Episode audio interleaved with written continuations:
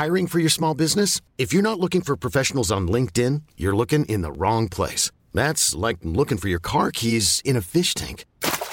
LinkedIn helps you hire professionals you can't find anywhere else, even those who aren't actively searching for a new job but might be open to the perfect role. In a given month, over 70% of LinkedIn users don't even visit other leading job sites. So start looking in the right place. With LinkedIn, you can hire professionals like a professional. Post your free job on linkedin.com slash achieve today. Ryan Reynolds here from Mint Mobile. With the price of just about everything going up during inflation, we thought we'd bring our prices down. So to help us, we brought in a reverse auctioneer, which is apparently a thing. Mint Mobile unlimited premium wireless. Ready to get 30, 30, bit to get 30, bit to get 20, 20, 20, bit to get 20, 20, bit to get 15, 15, 15, 15 just 15 bucks a month. So, Give it a try at mintmobile.com slash switch.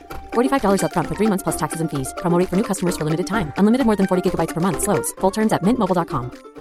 Hi, I'm Daniel, founder of Pretty Litter. Cats and cat owners deserve better than any old-fashioned litter. That's why I teamed up with scientists and veterinarians to create Pretty Litter. Its innovative crystal formula has superior odor control and weighs up to 80% less than clay litter. Pretty Litter even monitors health by changing colors to help detect early signs of potential illness. It's the world's smartest kitty litter. Go to prettylitter.com and use code ACAST for 20% off your first order and a free cat toy. Terms and conditions apply. See site for details. Welcome to Clash of the Titles, the podcast that sees two movies with something in common go head to head to see which one does it better. And welcome to our second week of Oscar season, as each week one Best Picture winner will be taking on a challenger. On this week's episodes, in the red corner, it snaffled up an impressive seven Oscars from its 10 nominations, including, of course, Best Picture, and snagged Kevin Costner the Best Director award to boot. On top of all that, it was a mammoth hit, becoming the fourth highest grossing movie of that year from 1990. We're talking Dances with Wolves. And they sent you here to be posted? Actually, sir, I'm here at my own request. I've always wanted to see the frontier You want to see the frontier? Before it's gone. What about Indians? Indians? Goddamn Indians! While in the blue corner, our challenger this week was also nominated for Best Picture, but walked away empty handed on the night as The Hurt Locker took the big prize. But don't feel too bad for it, because having just been re released in China, it is once again the highest grossing film in history from 2009. We're talking Avatar. The concept is to drive these remotely controlled bodies called avatars. They're grown from human DNA, mixed with DNA of the natives. Marine in an avatar body. That's a potent mix. You get me what I need, I'll see to it you get your legs back. Your real legs. Hell yeah, sir. Looks like you. This is your avatar. Just relax and let your mind go blank. It shouldn't be hard for you.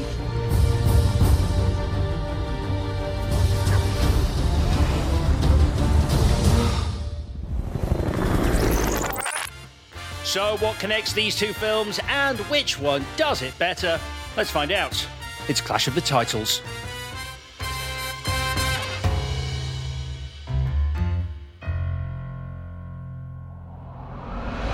Release the Kraken!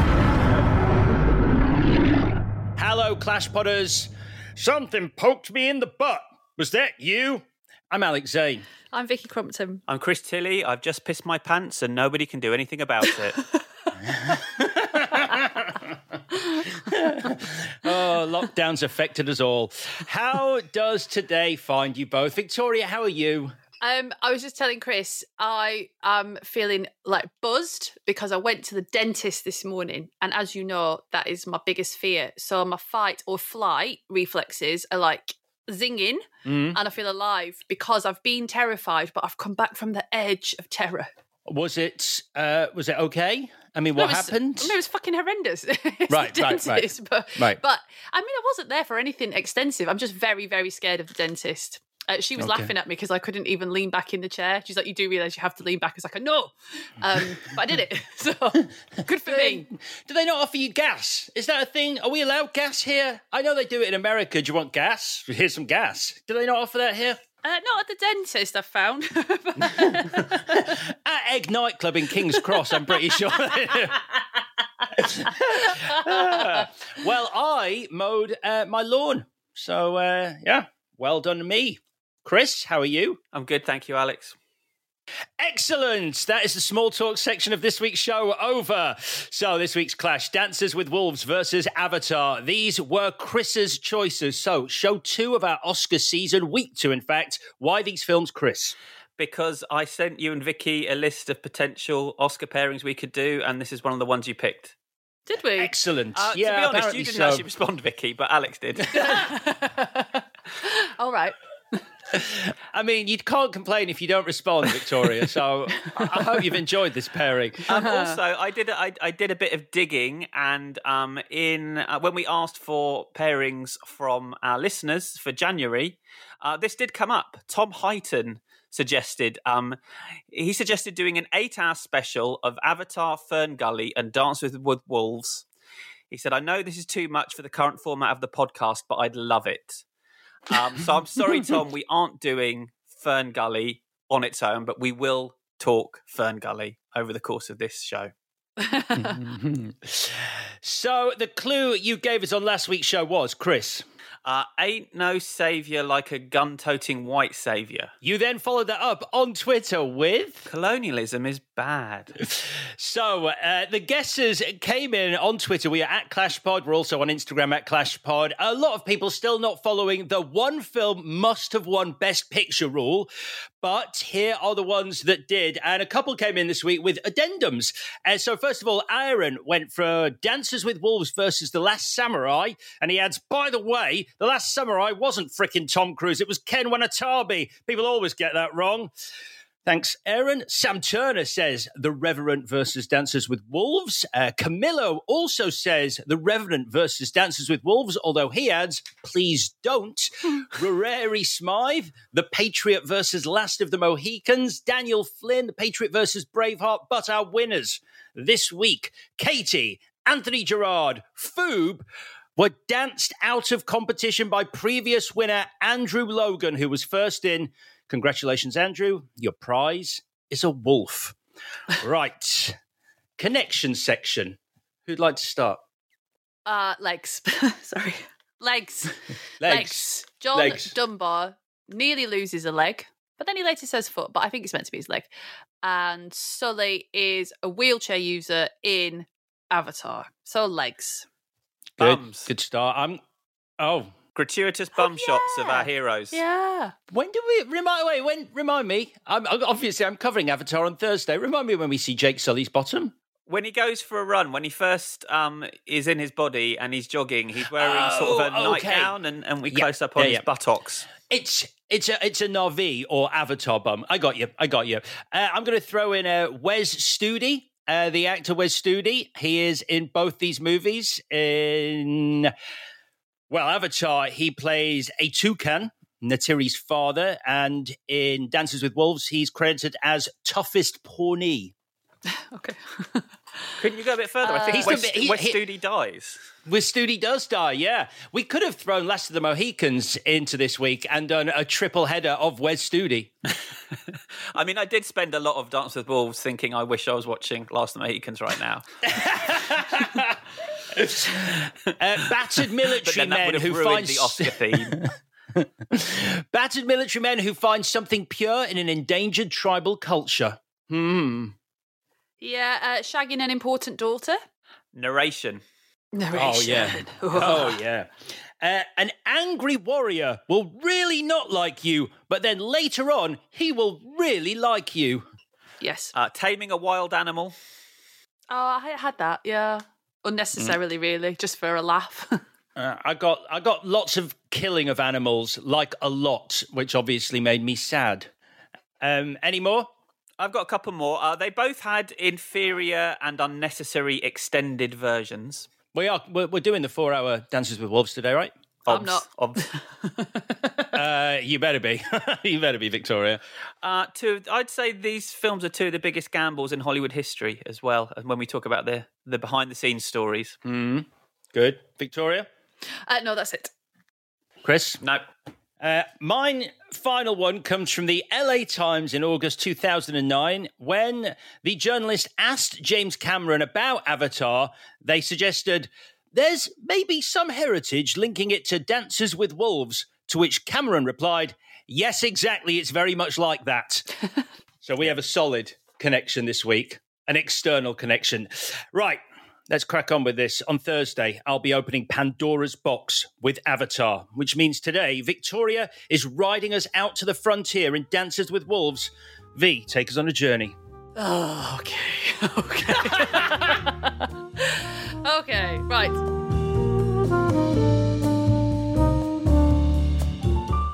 Costner is a hero. I mean, Kevin Costner plays Civil War hero John Dunbar, who'd rather die than use crutches, ending up on a frontier outpost after an attempt to die by suicide is bizarrely interpreted as heroism.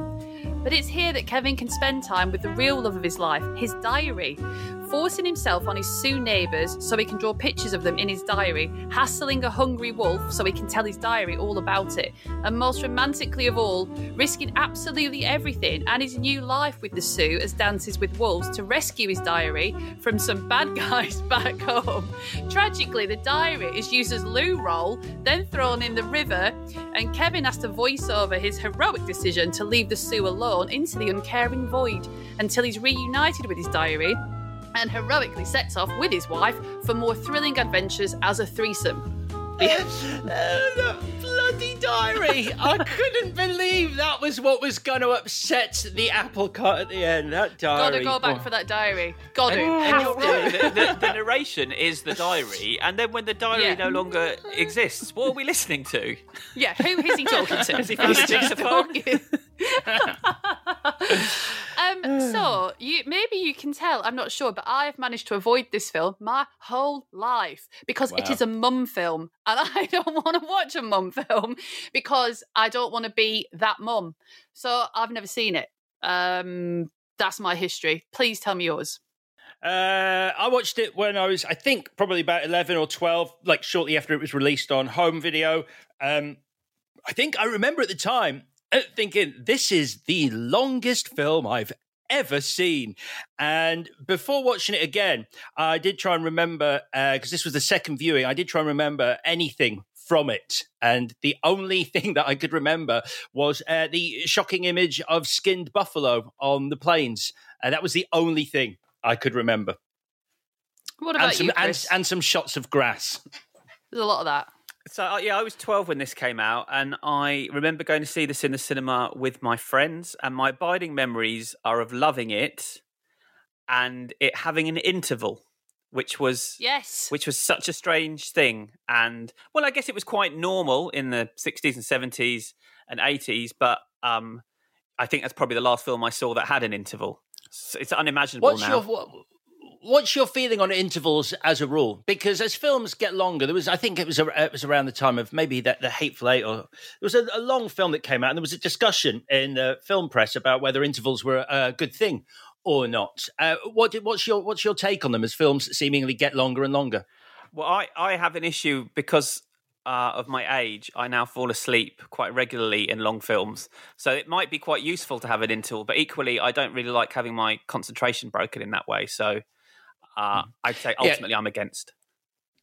because it does it does interrupt the film, um, which I, I think you know is it, it spoils the the immersive experience. But I have uh, uh, famously, well, not famously, I have a small bladder, and therefore, the longer films get, the more important it is that I have an end seat on the row in a cinema because I cannot deal with the social anxiety of having to walk past people uh, to get to the toilet, and inevitably, I will need the toilet. So.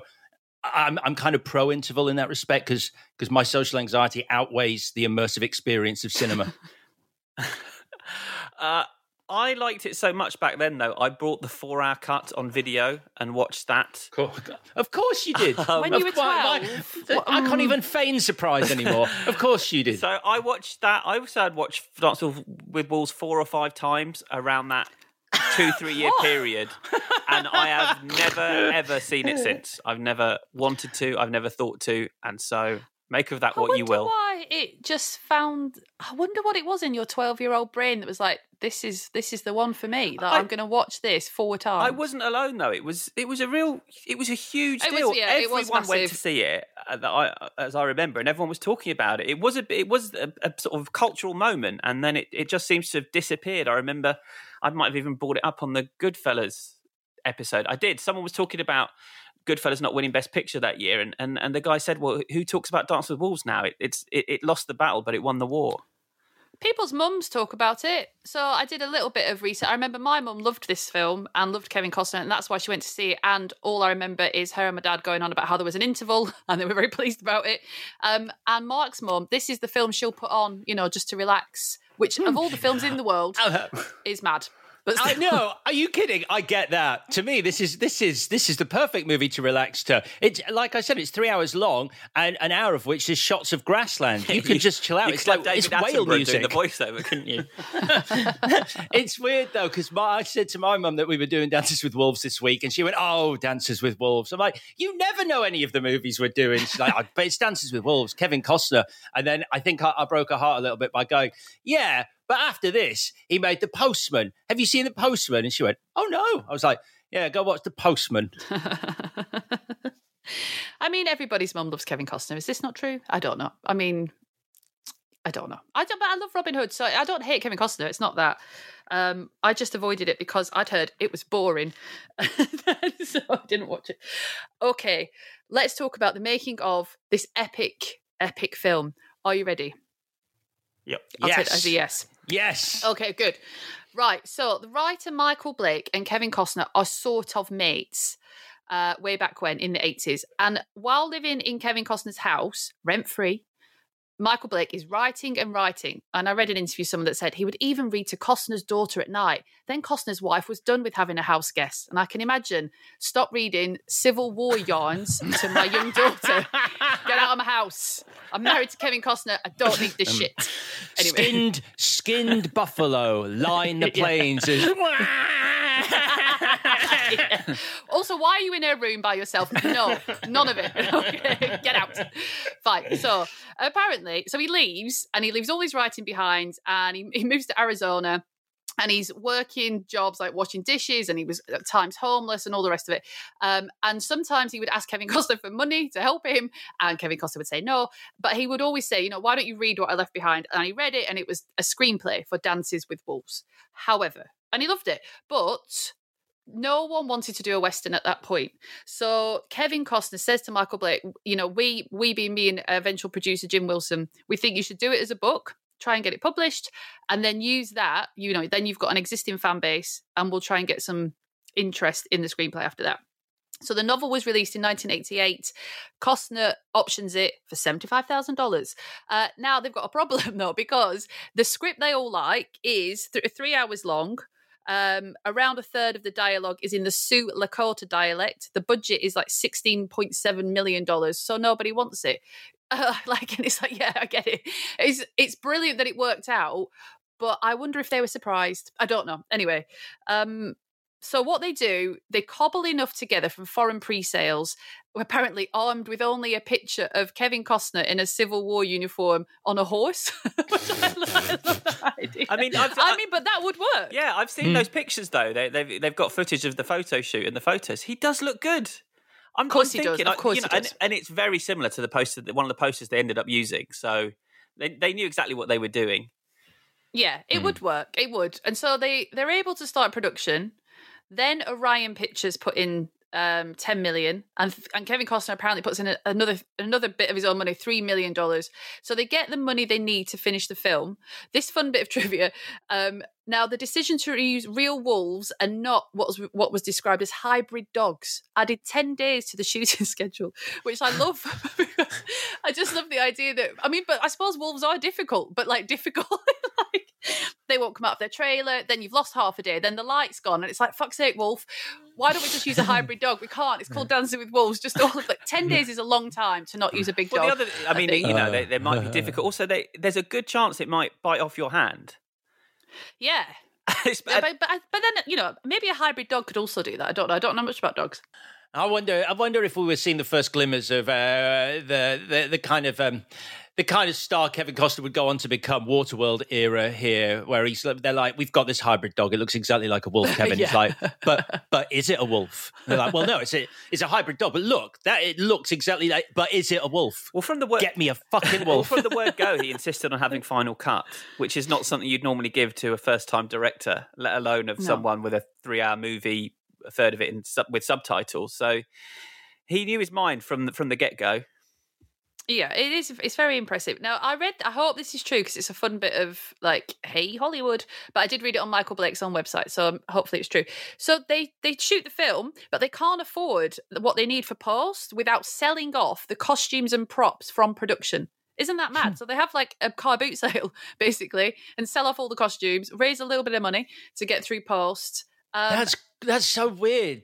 It's, I mean, it's it's so weird because normally when you think of a movie selling its props, this is after the movie has become a hit and they go for quite a lot of money. So Yeah. those same props that probably were like a car boot sale, where they were like, I don't know, twenty dollars for this uh, this Yeah. jacket, you know, forty dollars for this hybrid uh, wolf wolf. Um, you know, Yeah. whereas I've the got a diary. They were selling off animals as well as props. wow.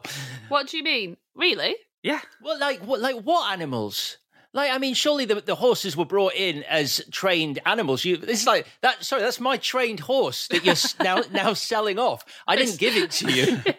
You've got it stood by a decorating table in a car park in Reading. That's not odd. one of the one of the weird bits of trivia is that is that the the buffalo or the bison, two of them that they used were house trained. I don't know what that means, and uh, they belonged to Neil Young. Neil Young lent them to the the production. Oh, yeah, I did read that. Yeah. Of, co- of, of course, he has buffalo. That's not a surprise. does. Yeah. Um, so that's kind of it. There is, as one of you generously mentioned, there is a four-hour version. I've been trying to write a joke for this all week and I couldn't. So I've just seen my notes. Look, it says "Called Dances with Wolves" at the X cut because I haven't filled in the joke. So if anyone has got something funny, they can call an even longer version of Dances with Wolves. Uh, please speak to Chris on Twitter. Wait, wait, wait, wait, wait, wait, wait. We can workshop this now. Dances with Wolves. the The, uh, pa- the, the pause for thoughts version. oh, that's nice. Oh, well done. What a professional. Um, and the Dances with Wolves. It's not the end of the tale. No, I should have stopped while I was ahead. You're right. it's just see, brevity, brevity. Um, there was a follow up. So Michael Blake did a follow up called Holy Road, and John Dunbar was going to be in it, and he was going to be married to Stands with a Fist, and they've got kids, and it sort of picks up, you know, to see what their life is like after they leave the tribe. Um, guess who was going to play John Dunbar, according to one thing I read on the internet? Well, I, I, I don't know if this if this is the answer, but I know that Michael Blake uh, also became very good friends with Viggo Mortensen. Yes. Do you know why?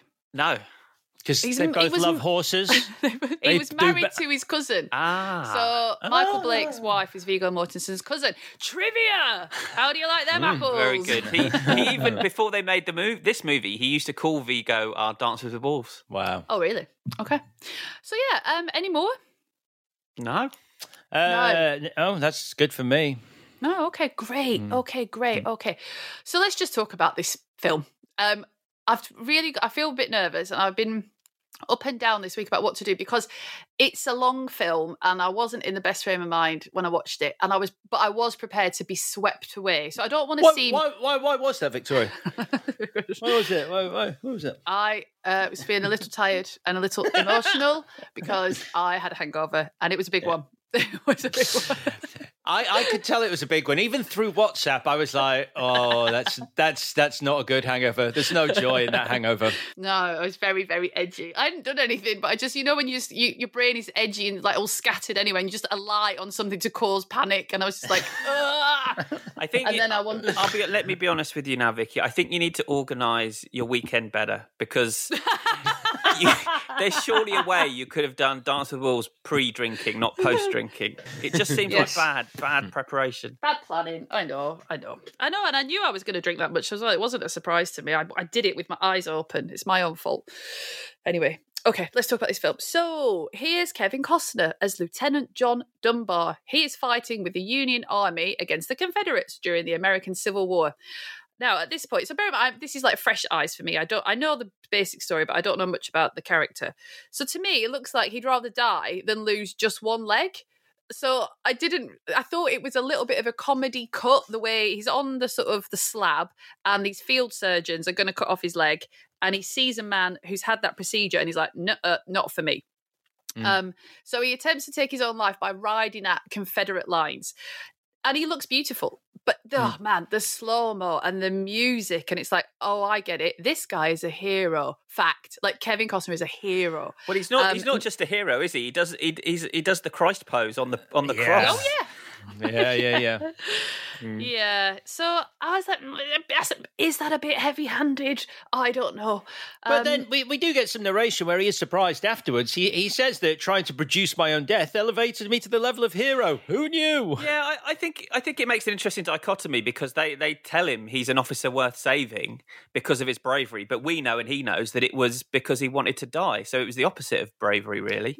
I, that's a good point, and I agree with you. I just think the direction and the music is like I'm supposed to think you're a hero. There's no room for uh, my own interpretation of your situation. You you are meant to be incredible to me. You know, just like anyway. I mean, it's it's it's bewildering that the officers go, "Wow, that guy has just won us this battle." Like, have they ever seen um, military action before? Because it was clearly an attempt to die by suicide. Like, there is no way you can misinterpret that and go, "Bloody hell, well done." That was great because we've won now. It's it's so strange that that's the way they interpreted it. Yeah, I think so. It really threw me for a bit because I understood what needed to happen in the scene that we're establishing John Dunbar as a hero. But I was like, did, would they really fall for that? Like, would they really not be like, oh, he's clearly trying to take his own life? Right, Because exactly. what's the technique? That, otherwise, just just no one ever say to him, what were you doing when you did that? and he's like, oh, I was trying to distract them a bit. I don't know what it is. But then I am not a military man, so shut the fuck up, hey? Yeah, right. Me too. Me too. So anyway, then he goes on the world's weirdest road trip, which is part of his perk of being a hero. Um, and he's off to the edge of the frontier by choice to go glamping, effectively. Um, he burns a moose, which then catches the attention of Native Americans, but not the good ones, the bad ones. Because in this film, the Sioux are good, the Pawnee are bad, Kevin Costner is a hero, and everyone else is a nightmare. And that's it. Um, Um, can we just? I, I just one scene that you've skipped over. I only wrote it down because I was like, this scene is so odd. Um, I love it. Which is the the very uh, the obese military officer who first Yeah. greets him at this frontier town before he sends him even further into the frontier, and I I just. I wasn't quite sure what was going on. I mean, that guy's has that guy gone mad, or is he just too drunk? Because you hear him open a drawer in his desk and it's the clinking of bottles, and you're like, "Hang on a sec, something's not quite right here." I've heard that sound before, and then he just is just so weird, and then kills himself, and it's like, what? What was that? Well, he's got. He's What mad. He's, he's mad. He's mad. He, he, he. I think there's shades of Lord Melchett from Blackadder Goes Forth in this character. The the Yeah. kind of insane generals that were sending people off. You know, he sent. He's just sent this guy off to this far outpost where he know no one else is going to be. He's basically pranked John Dunbar here. um, he obviously said that line. Uh, I've just pissed my pants and nobody can do anything about it. Which I want to bring up again in case people heard me say at the start of this podcast and didn't realise I was making a joke. um, yeah, so he's he's a nut job, and he's the reason that you know that he's also the the catalyst for the story because no one uh, because he's dead, no one knows that that's where John Dunbar has been sent, which is why he's stuck on his own for such a long time. Right. Good. Good. Good. Good. Yeah, Very I mean, you're right. I shouldn't have skipped over it because it is a very eye-catching scene. But I was like, well, th- all this character work has gone into this. He must come back. And then when he killed himself, I was like, well, what's the point? What was that for? And it was the sort of thing I thought. I bet it worked really well in the book. His Um, performance is is I just love him. I think he's fantastic. Yeah, he is good. So, uh, Kevin Costner is in his frontier outpost. He is staring at a wolf. Um, uh, so th- this is the thing. He, he wants to tame a wild creature, a wolf, right? And that annoyed me a bit because why do you need to tame a wild creature? Why can't you just let it be? At first, I thought the wolf was going to be a threat because it, I thought it might. I don't know any, again. I don't know anything about wolves or dogs. I thought it might eat his horse. Are they capable of that? I don't know. But I thought he's, oh, I'm going to try and tame the wolf rather than kill it because I don't want to kill it because it's, you know, it's beautiful, whatever. But he's like, no, I just want it to be my friend. I want it to eat out of my hand. It's like that's that's going to get it killed. Like, I think Isn't just leave it alone. Isn't it just because I think I'd do the same though? I think it's because he's super lonely. Yeah, that's- he's that's literally on his it. He's own just in the for a- middle of yeah. the grasslands. Yeah, he's looking for a mate. Yeah. And animals animals play a huge part in this and, and men's relationship with animals. Like already we've had Timmons, um, the, the man who loves his pickled eggs. Oh, does he love a pickled egg? Um, who rode uh, Kevin Costner out there. And when the Pawnee kill him, when they you think they're going to kill Kevin because they think you think it's his fire, but it's actually Timmons' fire when he's left Kevin. And the only thing he says uh, as they're killing him is, and it's heartbreaking. And he, he's kind of a lovable character. He says, "Please don't hurt." My mules, please just don't hurt my mules. Even though he knows he's dying, that's his dying wish. And I think what we're setting up there is just how important your relationship with an animal is because you spend so much time alone out here on the plains. I do get that. I just think I, I, it wrong-footed me a bit because when Kevin Costner is whinging about Timmons into his diary about him being a peculiar fellow, or so, like he's annoyed by him because he is annoying. He said something like, "If it wasn't for him, I'd be having the time of my life," which mean meant to me you'd rather be alone because it, you, you, he's getting on your nerves. So Hmm. if you'd rather be alone, what difference does a wolf make? Well, a wolf isn't gonna a wolf isn't gonna spit pickled egg every time it talks and farts. So and he doesn't. I- I- he doesn't know I mean, at that I- point that he's travelling to a, a deserted outpost either. He's sort of enjoying the trip Oh, into true. the frontier, Yeah. and he's expecting to see more. He's he's expecting to see people. That's Hmm. true. Yeah, I misread that. That is that's a good point.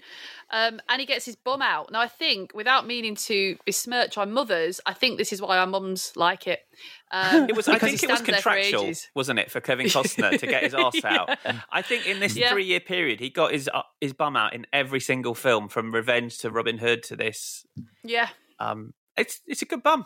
I mean, it was uh, one upped by Kevin Bacon, though, a few years later, a little after this, uh, where he got little Kevin, uh, front Kevin, out in, in about, I think he had a. He had a four picture deal for little Kevin to come out. I think there was like the Hollow Man, Wild Things to name two, and you're like, all right, what is this Kevin game in Hollywood where the Kevins are trying to one up each You other? saw you saw Bacon's pig in a blanket. I mean, little Kevin makes me feel sad, but front Kevin makes me laugh a lot. oh dear. Anyway, so uh, Kevin is going to gradually get to know his neighbours. So at first, his Sioux neighbours. So at first, so uh, this is mostly Wind in his hair, who hates him, and Kicking Bird, who's kind of willing to give it a go. And he has what I think is the world's most upsetting meet cute with the white woman who will eventually become his wife, stands with a fist. It's really upsetting. I, I, it took me a long time to figure out what she was trying to do. I thought that she'd had an accident and it's and then it wasn't cleared up maybe for too long for me. I was really curious to know why she was such a mess when um, she sees him, and the whole like she she's like ah, and then she faints. I just I don't know about that. And then I was convinced he was so he puts her on his horse and he rides into the village, and I was sure that they were going to see that and what what that would look like to them, to the Sioux, is that this white man has hurt this woman and he's kidnapped her and he's sort of bringing her back to be like, look how powerful I am because I've hurt her. Like, how is he going to explain to them that she was like that? It was like that when I found it, kind of thing. Mm-hmm. but it doesn't seem to, it didn't pay off. They were like, okay, you should go away, but we don't think that you hurt her.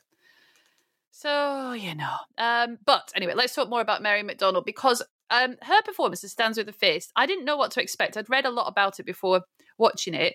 Um, but the, her sort of relearning English as she goes in order to act um, as an interpreter. Is it a translator? Interpreter? One of the two for sure. I thought I thought that was brilliant. yeah, yeah. It is one of the I, two. I, I, will say in the in the in the three hour experience that is Dances with Wolves, I, I didn't spend a lot of time on whether it was translator or interpreter. But Okay. um, we, we we we can do a separate pod maybe uh, on Wednesday this week about that. It's because one is speaking and one is writing, isn't it? And I should know. Why do I not know? Oh, it's because I don't speak any of the languages. That's why. Never comes up.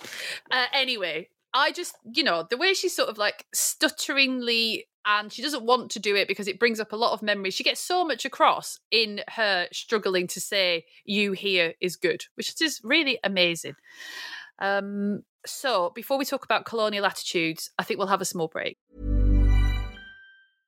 How would you like to look five years younger? In a clinical study, people that had volume added with Juvederm Voluma XC in the cheeks perceived themselves as looking five years younger at six months after treatment. Look younger, feel like you. Add volume for lift and contour in the cheeks with Juvederm Voluma XC. Reverse signs of aging by adding volume to smooth laugh lines with Juvederm Vollure XC. For important safety information and to find a licensed specialist, visit juvederm.com. That's J U V E D E R M.com. Not for people with severe allergic reactions, allergies to lidocaine, or the proteins used in Juvederm. Common side effects include injection site redness, swelling, pain, tenderness, firmness, lumps, bumps, bruising, discoloration, or itching. There's a risk of unintentional injection into a blood vessel, which can cause vision abnormalities, blindness, stroke, temporary scabs, or scarring. Talk to a licensed specialist to find out if it's right for you. I'm Sandra, and I'm just the professional your small business was looking for. But you didn't hire me because you didn't use LinkedIn jobs. LinkedIn has professionals you can't find anywhere else, including those who aren't actively looking for a new job but might be open to the perfect role, like me. In a given month, over 70% of LinkedIn users don't visit other leading job sites. So if you're not looking on LinkedIn, you'll miss out on great candidates like Sandra. Start hiring professionals like a professional. Post your free job on linkedin.com/achieve slash achieve today. Ryan Reynolds here from Mint Mobile. With the price of just about everything going up during inflation, we thought we'd bring our prices down. So to help us, we brought in a reverse auctioneer, which is apparently a thing. Mint Mobile unlimited premium wireless. Have to get 30, 30, bit to get 30, bit to get 20, 20, 20, bit to get 20, 20, bit to get 15, 15, 15, 15 just 15 bucks a month. So, Give it a try at mintmobile.com slash switch. $45 upfront for three months plus taxes and fees. Promo rate for new customers for limited time. Unlimited more than 40 gigabytes per month. Slows. Full terms at mintmobile.com. This week at Stakhanov. Over on Clash of the Titles, the gang are counting down to the Oscars with a special month of Best Picture clashes. Rocky won the Oscar that year. Do you guys think it was a deserving winner that year, or do you think something else should have won? I think Taxi Driver should have won. I am with you, Vicky. My heart says Rocky. Rocky's one of my favourite films of all time. I don't like Yeah. watching Taxi Driver, but it is. No. it is. That's true. It is amazing, and That's it's. something so true. No one's ever like, oh, do you want a Bosch Taxi Driver? Or if that doesn't tickle your fancy, and why wouldn't it, check out the book club on Football Ramble Presents, where former footballer Ricky Hill discusses the highs and lows of his storied career. My schoolmaster came in afterwards and said, "Oh, you know, you've been invited. Three of you have been invited for trials up at Luton." And I Oh, what a initially my thoughts were, "Where, where is Luton?" I, I had no idea. and, I, and I said, "Well, I'm not going." Um, All that and a whole lot more at Stakhanov. Hell, hell of a hell of a teaser, hell of a teaser. One of our one of our best inter breaks uh, for a while. Before we talk about colonial attitudes, we'll see you after the break. I know. I'm. I'm trying to talk myself out of this podcast. I'm trying to get onto the, onto the BBC. I don't. I don't know. Regional accents a thing with the BBC. I'm not sure. Um. So, yeah. So this is the section of the film which I imagine at the time everyone was like, "This is great," but now again, fresh eyes, 2021. You're just like, "Oh, not the fault of the film necessarily," uh, but I think it's a legitimate reason to say it hasn't aged as well as you might hope because this is John Dunbar's section where he's like, "Hey, these guys are just like us. they're not beggars and th-. he literally says they're not beggars and thieves." Which in 1990 was probably a big deal in terms of what had come before on screen, but now it's just like, mm-hmm, yeah, all right. But isn't it? I mean, I, I, I do. I, I don't disagree that the film, uh, you know, there are issues um, around this. But I think in that instance, that particular instance, it's it's talking about his uh, his characters, uh, what he's been told uh, that Native Americans were at that point. So it's, Yes. he's only. Um, But I he's would only counter that the character of John Dunbar is actually quite paper thin. There isn't that much to him because, jumping ahead a little bit, he easily lets his identity as John Dunbar go. He even says to your face, I didn't even know who that guy was. And it's like, me neither, Kevin. Me neither. He doesn't seem there isn't much to him. The the heroism was an accident, really. Um, he reacts to his settings in quite a uh, a mild way. He's not he's not ruffled by being alone. He tries to befriend a wolf, but he's not freaking out. Um, I don't think there's that much to John Dunbar. So John Dunbar's realization that the Native Americans are quote marks like just like us doesn't Mm. feel like that bigger reveal for that character. It feels like it's there for the audience. To me, again, but with 2021 vision on it.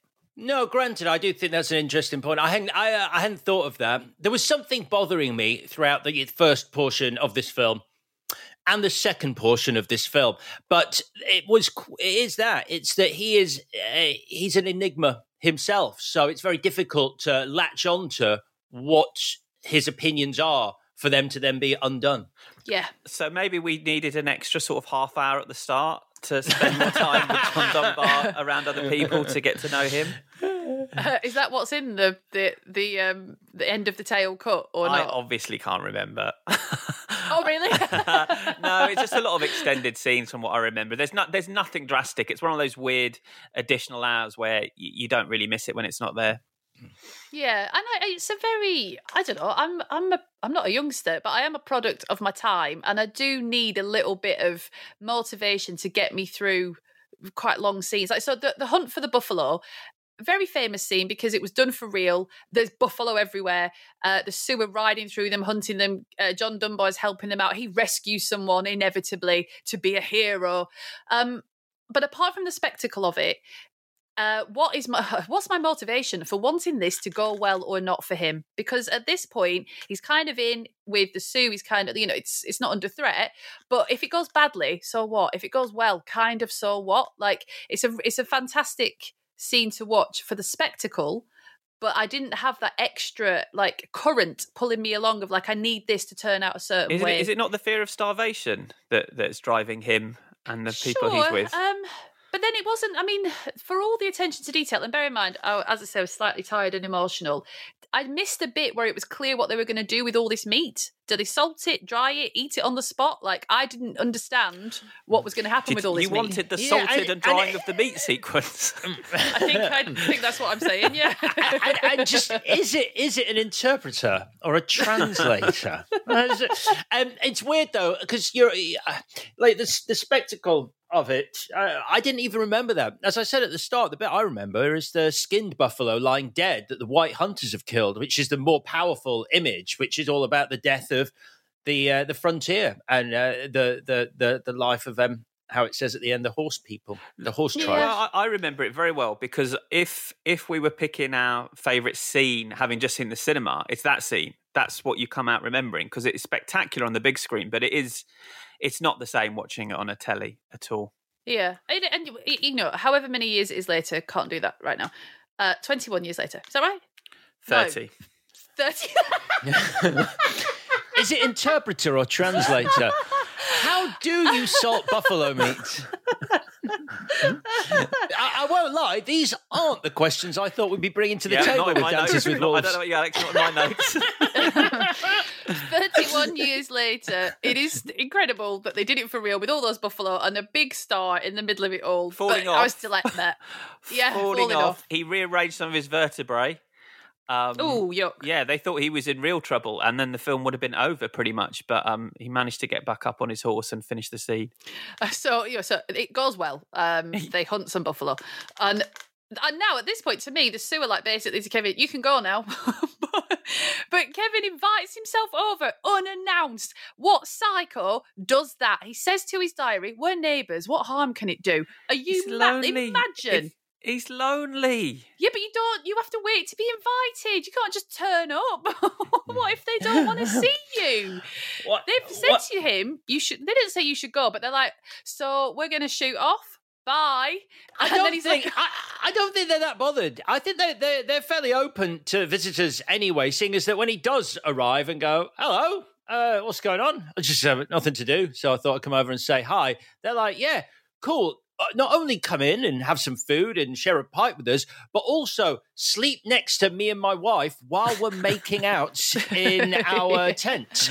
Yeah. Uh, and I, I, I, I puzzled over that because it's quite strange. They're making out, and then Kevin's obviously very sad because it's it's reinforcing his loneliness as he as he watches them make out, and then he turns away, and she and um, she uh, looks at him, and so does he. They both look at Kevin, and they see how sad he is. and that seems to arouse them more in that sequence. and then then you realise why they had him round because they're like, he is pretty sad, and you know that gets us off, so bring him in. to spice things up a bit, like as a Yeah. gift. Like I know you're into this, so so I got you Kevin Costner. Um, he's going to sleep here. Just go with it. That's no that's So touching. thoughtful. No, no touching. Just look at him. That's the deal. Uh, so yeah, but like you say, he turns up unannounced, but they're like, "Well, I suppose you better move in then, because you're obviously not going to go away." Um, and he finally gets his Sioux name, which is Dances with Wolves. It were about two hours in, and I was like, "Finally, he's got the name, uh, the title of the film." Uh, I would have liked that maybe to have been in the first ten minutes, but again, modern eyes. Um, so he learns Kevin John Dunbar dances with wolves. He learns the Lakota language, and he immediately uses that skill to pry into the private life of Stands with a Fist to see if she's available. And it's it. I think again, it's maybe just maybe I sort of zoned out a bit, but to me, the cut was I've learned the language now. So is she up for it or not? Because otherwise, I'm not going to waste my I, time. I like that in that scene he finds out that she's called stands with a fist um, because she punched a woman and then basically shouted at the other women, "Do you want some?" yeah, I liked that as well. It feels like a really British thing to do to be like, who else wants some? She was outside a Put pub her at the outside time. a kebab. Yeah, put her outside a kebab shop. It's not. It's you, Victoria. Hold my pint. Ah. so then he, there's a bit of uh, he pops back to the fort, his fort, and then I right now listen. I know we do joke about me not being like a massive animal person, but I'm not like a monster. And Mm. he then tries to Debatable. Well, he, tries to make this wolf eat out of his hand, and I'd know nothing about wolves or dogs, but to me that wolf looked so stressed out, and it made me annoyed. It was like, leave it; it's not your pet. You don't need. He's going, come here, wolf, whatever, and the wolf does not want. Oh, has, sorry, and in real life, I'm sure the wolf was fine about What, it. you- but- what are you talking about? The- the- the- how do you? T- how can you tell if a wolf looks stressed? First of all, does it does it dab its forehead with a tissue? Is it like, oh bloody hell, he really wants me to eat this meat, and I don't want to, but I'm going to have to to be polite. If a wolf eats a meat, it wants to eat the meat. It's not doing it because of peer pressure. it, but it, it sort of bows its head and then he's going, come here, wolf. And then it goes forward and it's like, no, I can't. And he's like, but you really want this meat, so come and get this meat. And it looks super edgy about it. I'm with Alex on this. I'm not sure what you're talking about. Do you know what? This is always the way with you two. I I'm, thought try- you'd be pleased. I'm trying to cut down on my meat. I'm trying to cut down on my meat. Oh bloody hell! Oh god, I, I don't want to embarrass him. I, I've been invited to this dinner party. I'm going to have to eat. This- This is always the way. I think I genuinely thought that wolf looked freaked out. I thought you'd be pleased for me noticing that an animal had a full range of emotions. I bring this to you, you throw it back in my face. Wolf coat from now on for me. not really. Not never. Not really. Hybrid dogs. Hybrid dogs. Okay, so then in this section, uh, John Dunbar fights with the Sioux against the Pawnee, and they win because, of course, they win because he has armed them to the fucking teeth with all these guns. Um, and after this, this is what we were saying before. He leaves John behind. He says, he, "I never knew who he was." And it's like, oh, okay, it's a good job you've got that diary, isn't it? Because otherwise, I wouldn't have a clue either.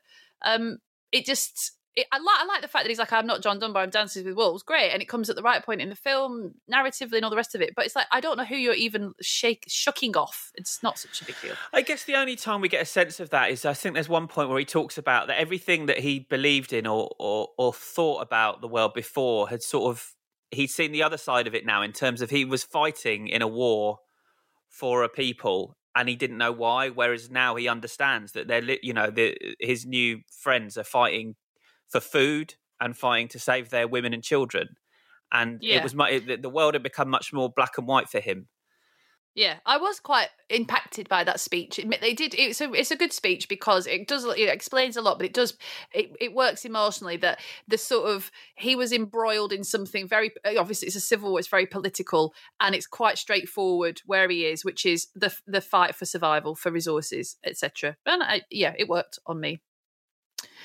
Um so then he marries stands with a fist all the while thinking about how small her feet are which as you can imagine that uh, that didn't sit very well with me. Um I mean, have you it's, got big it's a weird moment. Sorry. what did you just say to I me? said, have you got big feet? I've got average size feet, uh, but that is neither by it's neither here nor there. It's by the by. I just don't like the idea that he's like, what a perfect woman. She's just staring at me and she's got tiny feet. I mean, and you know how I how, how I feel about feet in general. It's it's like oh god, now I'm thinking about feet. But Why surely the would you smaller want the that on your wedding Alex. day? Is that not a, a positive for you? No feet is the best kind of feet. None at all. I just annoyed Yeah. me.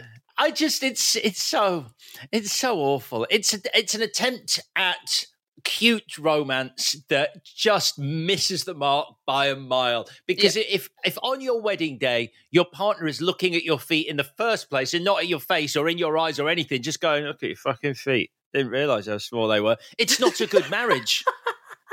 Leave. But- but this isn't going to end well The idea that women are delicate and that small feet is, is, is you know a signifier of that sort of thing. You can't run very fast, but also he doesn't focus on her resilience, her her strength, what she's been through, what she's capable of, what she represents. Like No he's just wonder like, you- look at her no tiny wonder feet. she's called stands with a fist because you're not going to mention her feet, are you? They're bloody tiny. yes, but whatever. Um, but now this is so vaguely problematic. So now that he's like fully in with the Sioux because he's married to Stands with the Fist, this is when he fesses up. He's been asked before, I think, how many white people are coming, and he, and he sort of holds back. Now that he's married to Stands with the Fist, he's like, yeah, there's loads of them coming. it's like now that it's too late to chuck him out. Nice timing is what I thought. Like you, I understand.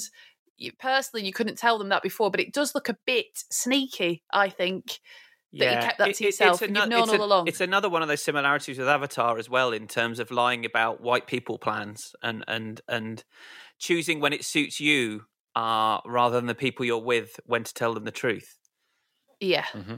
So then this section. Now, bear in mind, I, even though I've sounded quite cutting, I was I was in. I, I was just tired, and so it was just like, oh, it was hard. But I understand the sweeping vistas, the epic nature, the the sort of the the improbability of this film working, and yet it does.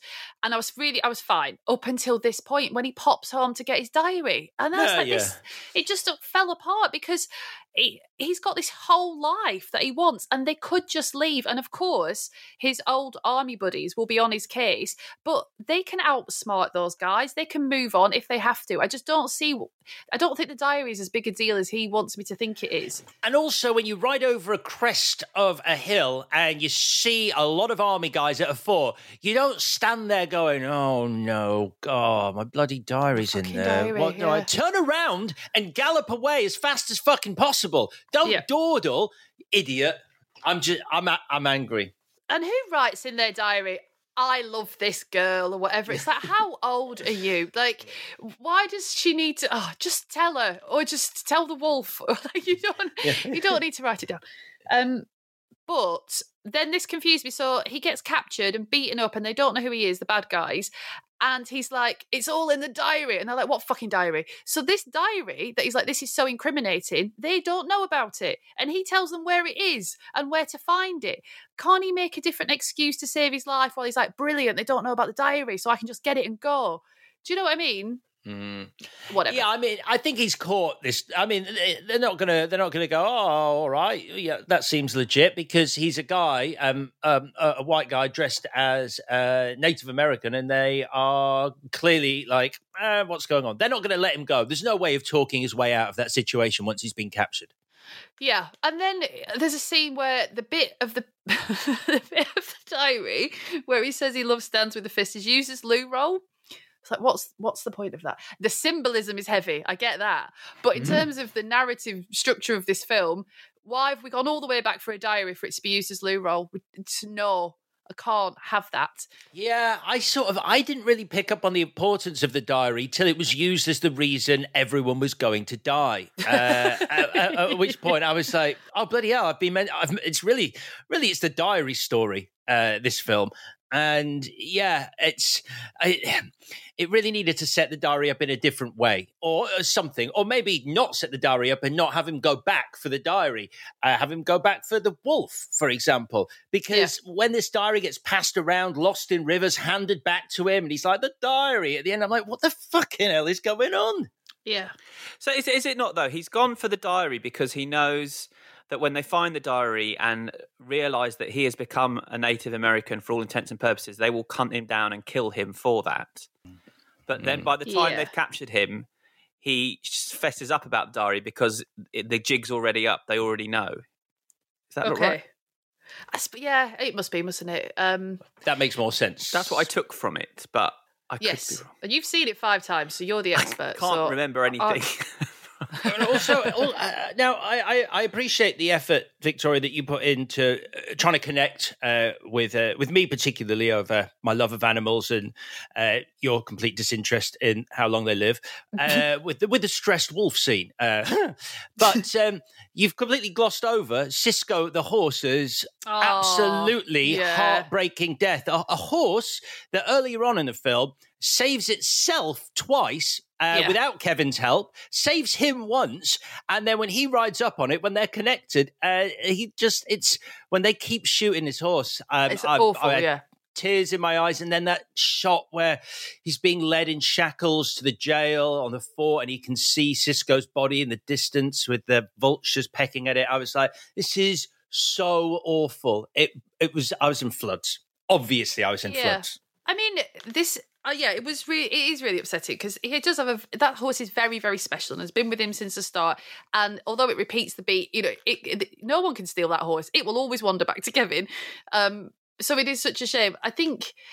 It- well, it's a film that's that's prides itself on a lot of realistic touches. So would those soldiers have shot that horse because you've just you've wasted a perfectly good horse? Um, it's is it there more for the symbolism? I don't know. I think it's because they're terrified of Native Americans and one riding up to camp. I don't think they're intentionally shooting the horse. I think they're trying to shoot him. Okay. Okay. I mean, this is the section where, um, the, well, actually, do you know what? I'm gonna I'm gonna correct myself because initially when I saw this section, I was like, oh, here are the rest of the white people, and they're all fucking maniacs. They're awful. Apart from Kevin, he's a good white person. Um, but then I think I think there's an actor in it. I sh- I've only just thought of this, so I haven't uh, looked up his name properly. There's an actor in this scene where it's the bad guys and they're taking Kevin back to Fort Hays for him to be hanged. And there's one army person who looks like he he might sort of understand where Kevin is coming from. He looks a bit like Armie Hammer, but he's not Armie Hammer. Um, so maybe there are some shades of grey here um, because it could do with it by this point. Anyway, then they try to kill the wolf, and I was that annoyed me because it's like that's Kevin Costner's fault because that wolf would not be hanging around on a ridge if it wasn't for Kevin teasing it all the time, trying to give it bacon. No, If you've ever wanted to know what a stressed wolf looks like, that's what a stressed wolf looks like. Uh, yeah, a wolf true. that's being shot at. So there's your answer, Victoria. I hope we've cleared that up. Yeah. Um, so the Sioux ambush the party that's taking John Dunbar back to Fort Hays quite brutally. I mean, it's good. But Kevin drowns one of his captors, but it's good. And then the fucking diary floats away, and it's like, God, who cares about this diary? um, and then he's reunited with his Sioux friends, with Stands with a Fist. Oh, and then it's like he bravely decides that he's going to go it alone, although his wife is going to go with him, because the bad white people will come and kill everyone, but they are going to do that anyway.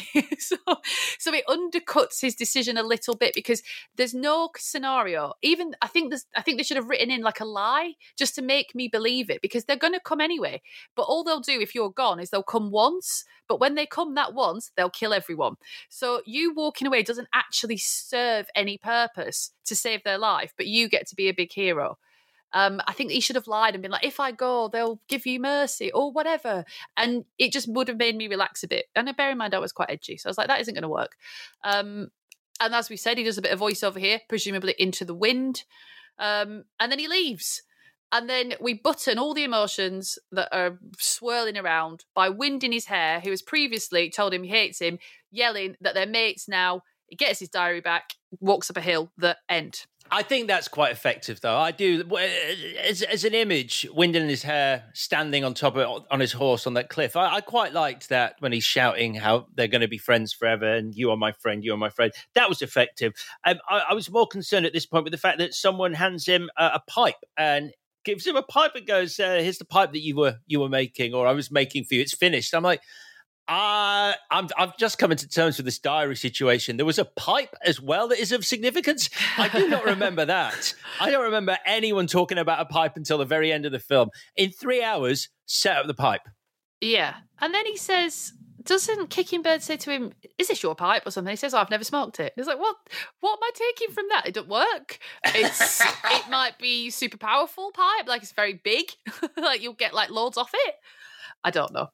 Um, that's as much as I have, but p- please feel free to chip in if you've got any more you want to say. Um, so you know, at the time, this was it, it, was a good thing. It felt like because previously the westerns, Native Americans were either caricatures or just villains, and so it was seen as a positive that uh, this was changing in Hollywood. But Russell Means, who's a really famous um, Sioux activist, and he was an actor as well. He's actually in uh, Last Mohicans. He was annoyed with the film, and he spoke for a lot of Native Americans, I think, when he said we did not like um, seeing the white man teaching us how to use guns, teaching us how to fight, leading us into battle. He said, We're not a stupid people. My nation is the first nation to, to, defeat the United States military on the field of battle, but no one knows it except us. He said, Dance Wolves continue to embed stereotypes. One of the stereotypes is we can't think for ourselves and we need a white man to show us. A white American cavalry officer, for crying out loud, gets out there and does all our thinking for us, and that reinforced all those stereotypes. So that was some of the criticism Dance with Wolves um, received at the time. But it was a hit, wasn't it? it, it it's the top grossing Western in movie history, um, even though it never hit number one. Do you know why it never hit number one on the film charts? Because of Home Alone. Home Alone. Home bloody loan. Rightly so. but uh, and, and, obviously it won seven Academy Awards and, and Kevin. Um, well, this Kevin though, this Kevin, he as Vicky said, he he um he handed over his three million pound pay packet uh, reinvested it in the movie. So he wasn't actually going to make much if this was a flop. He, there, it's estimated that he made $40 million from Dances with the Wolves. Wow. On a movie that cost what, 15, 16 million? Jeez, yeah. that no yeah. one really wanted to make. That's amazing. Yeah. and uh, just one uh, addendum regarding that four hour version that I bought on video um, in a letter to British film reviewers, because it was released in the UK. I think this was the only territory it was actually released in. Um, director Kevin Costner and producer Jim Wilson addressed their reasons for presenting a longer version of the film. They said the 52 additional minutes that represent the new version were difficult to cut in the first place, and the opportunity to introduce them to audiences is compelling. It creates an opportunity for those who fell in love with the characters and the spectacle of the film to experience more of both. Uh, that was at the time. Then in 2004, Kevin Costner said to Entertainment Weekly, I didn't work on the long version of Dance with Wolves. I released the versions I want. They are long, so I don't need for them to be any longer. so I was bloody duped. I was conned out of my fifteen pounds for a four-hour version that had, Kevin Costner had nothing to do with, but pretended he did. That's quite sad, actually. Oh, okay. Bits, bits, yeah, bits, bits, bits, bits, bits, bits. bits. Chris, your best scene? Um, uh, in the cinema, Buffalo Hunt. At home, I like that moment when he says, "I'm dancing with wolves. I'm saying nothing to you. You are not worth talking to." I think that's a really good moment. It is. Alex. Ooh, stressed wolf probably. Uh, or you it's can't just... have something that you don't recognise. um, it's Cisco dying. Um, it just, uh, you know, I hate animals dying in cinema, but I understand the power. I do think in this movie, the fact that Cisco dies and then Two Socks dies within 10 minutes of each other is really pushing it, uh, tugging on the heartstrings. like animal lovers. It's like, oh, you've set up two animals to then kill, to have two massive beats of like, that is heartbreaking. And both times you show their corpse just lying there on the prairie. And it, it, it cut me up twice, but it was effective the first time with Cisco. So Cisco died.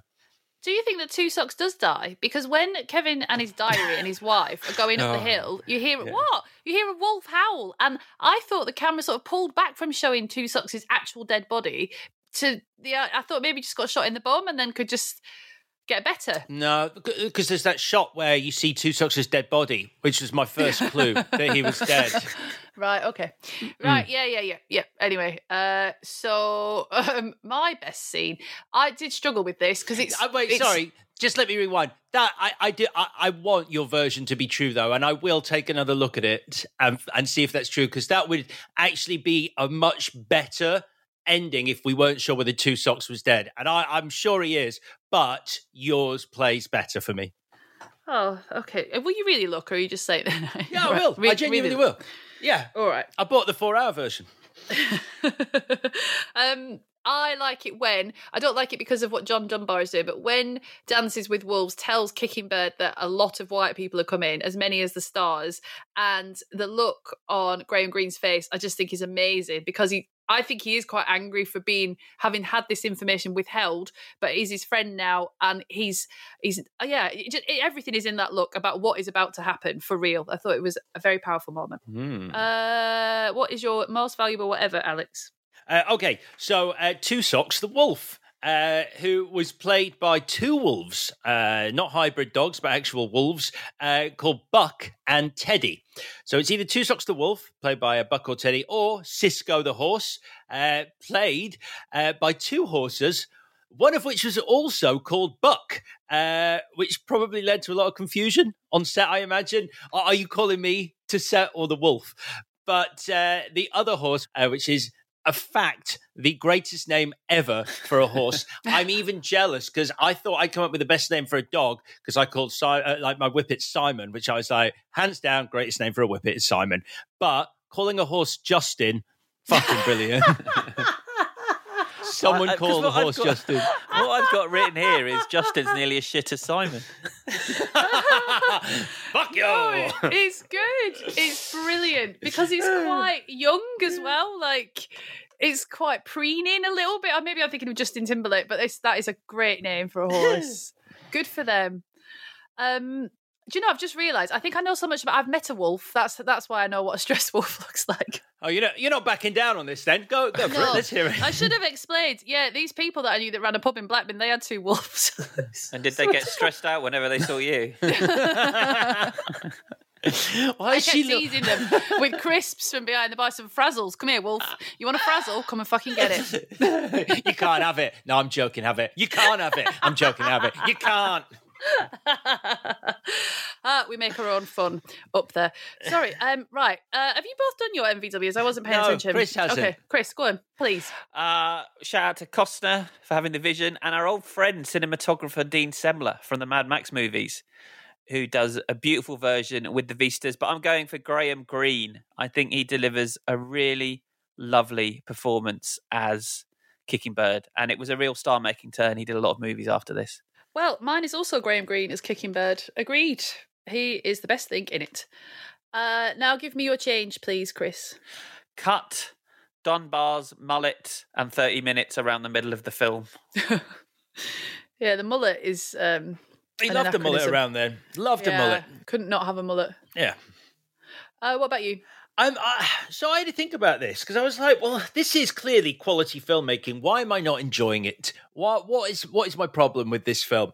And I think it needs some bigger positive moments. That's what I came away. It needs peaks and troughs because it's got the troughs, no doubt. There are a lot of troughs. Cisco dying, Two Socks dying, uh, but the peaks aren't there for me. I, I don't. I don't think it's got at least the moments that I count as positive moments in a film are just are just not there. So it goes trough back to just okay, and then sad again, and then back to just okay. And the things, the bits that are, are meant to like pop and and make you feel like, oh, great, this is a wonderful celebratory moment. I just I just didn't see. So it, it was kind of a depressing watch for me. And I think that I, mentioned already the thing about animal death being used both um both as a as a sad and happy beat in in the film doesn't really work. Like like the horse and the wolf dying within 10 minutes of each other is, is bad but also the bit where kevin you mentioned it when kevin kills the buffalo that is riding towards the kid during the hunt is meant to be a big hero moment. That is meant to be the positive beat i'm talking about. You're meant to be out of your chair at that point like go kevin! Save that kid! Kill that buffalo! And it just isn't there like whether that's because of the story, whether it's because I don't like seeing a buffalo killed as a positive beat, I don't know. But that's my problem with it. It all feels very either depressing or one note. Yeah. Uh, mine is to make John Dunbar a Confederate soldier who believes in white supremacy. Um, so that then keep everything else more or less the same, but then rather than that sort of colonial like delight of like, oh look, they're just like us. When he's you know to question everything he believes in, let's find out what he believes in, and why not make him on the other side of that war, um, and see. So so John Dunbar has the ability. As, as it stands to to to get over or see past or or not be affected by the attitudes of the time that he lived in. So why don't we see him learn to do that? Why not? We've got three hours. Like there's plenty of time. Um, because when he throws off Dunbar to becomes Dances with Wolves, do we? What do we care? Like what have we seen a man do? You know. Um, so yeah, that's it. That is a very, very good change, Vicky. Mm. Thank you, Chris. Uh, Thank you. Round of applause from my end. Also, we did this last week, so I'll bring it up again. Do you think Dance with Wolves deserved to win Best Picture that year? It went up against um, Goodfellas, Ghost, The Godfather 3, and Awakenings. While Mm. another one I'll throw in there that came out that year uh, was Miller's Crossing. Mm.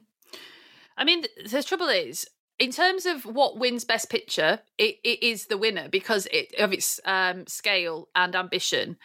And but then the other trouble is, I think Goodfellas should win most years. So I'm not. I can't give a pro. I can't give a proper answer. No, Goodfellas should have won because Goodfellas should always win. But maybe that is just my short sightedness rather than like a proper answer. I, uh, I mean, You're a Godfather 3 guy, aren't you, Alex? I just love, I love that movie, and I love Sofia Coppola in that movie. So, so yeah, it's difficult to say. I see what Vicky's saying. I mean, Dances with Wolves, ugh, it is, it does. It feels quite special in what it did for. It, it's a story. There's a narrative to this movie in, terms of it being Kevin Costner's debut film. In terms of the the, the story behind it, the little film that does so well. Uh, and by Goodfellas, Martin Scorsese, although he'd not won um, at the Oscar, was you know already a recognized genius filmmaker. So ter- this is what you have to look at with Oscars. It, it, it's like, do you just separate out the film from the story, or do you, are they intertwined? But I enjoyed Goodfellas more, so Goodfellas. yeah, Goodfellas. Goodfellas my favourite. Miller's Crossing is my second favourite film of that year. And then, yeah, good. Uh, Dance, Dance with Wolves can be my third, but it was not the right best picture for that year. right then, um, that's it. Dances with Wolves is done. Shall we do a uh, little quiz? Let's do a quiz. We, we, we go more general knowledge this week. Um, a blue. It's a blue quiz we're having. Oh come on! Are we not doing? I thought oh, that's a shame. Weirdly, I I don't know why, but I did GCSE history. Uh, that's not what I mean. I don't know why. I, I chose to do GCSE history. Um, however, uh, weirdly, and I talk about this a lot with people when I don't know as much about UK history as I do about the Wild West because on my GCSE history syllabus. There, we covered the Wild West. One of the modules was the Wild West, so we didn't touch sort of like anything about Victorian Britain, World War II, didn't do that. But I can tell you that barbed wire was invented by Joseph Glidden. So I was hoping for a Wild West quiz this week. But I don't think that would have been very fair on Vicky. Uh, uh, do you know Wild West history, Vicky? I do not. Okay, so let's stick with general knowledge. All right. Um, Vicky's going for the hat trick this week. How are you feeling, Vicky? Uh, I'm stressed. like good. a I- did I not win last week? I'm pretty sure No, I you won. didn't. Oh, no, don't be like that. Pathetic. You didn't. all right, I've, I've forgotten. I, gen- I genuinely had forgotten. That was an Yeah, innocent and your mistake. default position is that you're the victor. So of well, course that, it that- is. that's true. Yeah, that, that part's true. blue Yeah. quiz. Starting with uh, what is the name of the blue character John Goodman voices in the movie Monsters Inc.? Sully. Sully. There's bonus points up for up this week as well. That's a point to Alex, but I'll give you a bonus point for anyone who knows the character's full name. Uh, Joseph Uh, Sullivan. Oh, No, yeah, I don't know. Ah, damn. no, James P. Sullivan. Ugh. Who had a 1989 hit with the song Blue Savannah? Oh, Oh, Cadillac. No. Uh, I don't il- know. Kind of an electro duo dance pair. He had a good Pet voice. Shop Boys. Oh, that's so close. The other ones. Erasure. yes. shit. uh, which country's football team is nicknamed the Blues? Italy. Incorrect. Um, America. Oh, Argentina. Uh, Les Bleus. France. France. France. Who played Mickey Blue Eyes? Hugh, Hugh Grant. Grant. Vicky got there just first. what? I did. Who is the longest serving female presenter of Blue Peter? Uh, vet. Fielding. Diane Jordan? Nope. Oh, Joe I Janet. Janet I- Ellis thingy I nearly- Bextor. I nearly wrote a book Sophie called- Ellis Bextor's mum. I, I nearly wrote a book with her. Judith Chalmers. I don't know if you knew this. That's not true, is it? Married to Charlie Brooker.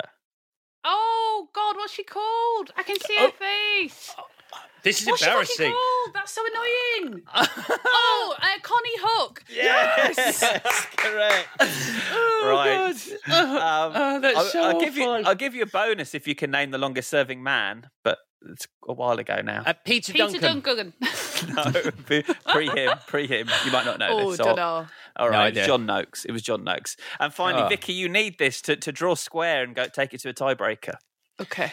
In the Smurfs, what is the name of Gargamel's cat? I don't know. I never watched the Smurfs. Yeah, Smurfs was not something I'm very familiar with. I can tell I'm just you gonna who. guess. Guess a cat cat. Uh, the lighthouse keeper's dog in Fraggle Rock was called Sprocket. Uh, that's all I got. Uh, it, it's Azrael, and I'm shocked that you you kids grew up in the 80s and you didn't watch the Smurfs. Mm, sorry. I, I think it was on ITV, and I wasn't allowed to watch ITV as a kid. and that worked. you turned out great.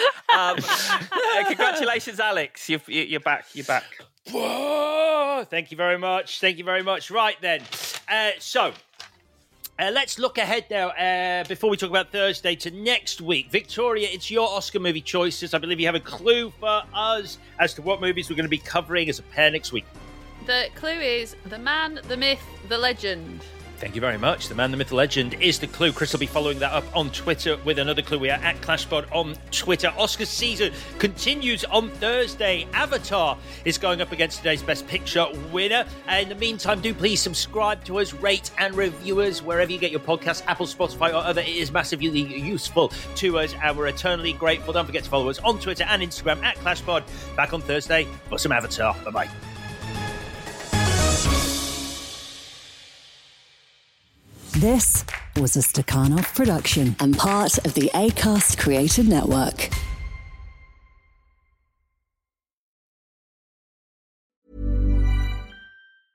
Hey, it's Paige DeSorbo from Giggly Squad. High quality fashion without the price tag. Say hello to Quince. I'm snagging high-end essentials like cozy cashmere sweaters, sleek leather jackets, fine jewelry, and so much more. With Quince being 50 to 80% less than similar brands. And they partner with factories that prioritize safe, ethical, and responsible manufacturing. I love that. Luxury quality within reach. Go to quince.com slash style to get free shipping and 365 day returns on your next order. Quince.com slash style.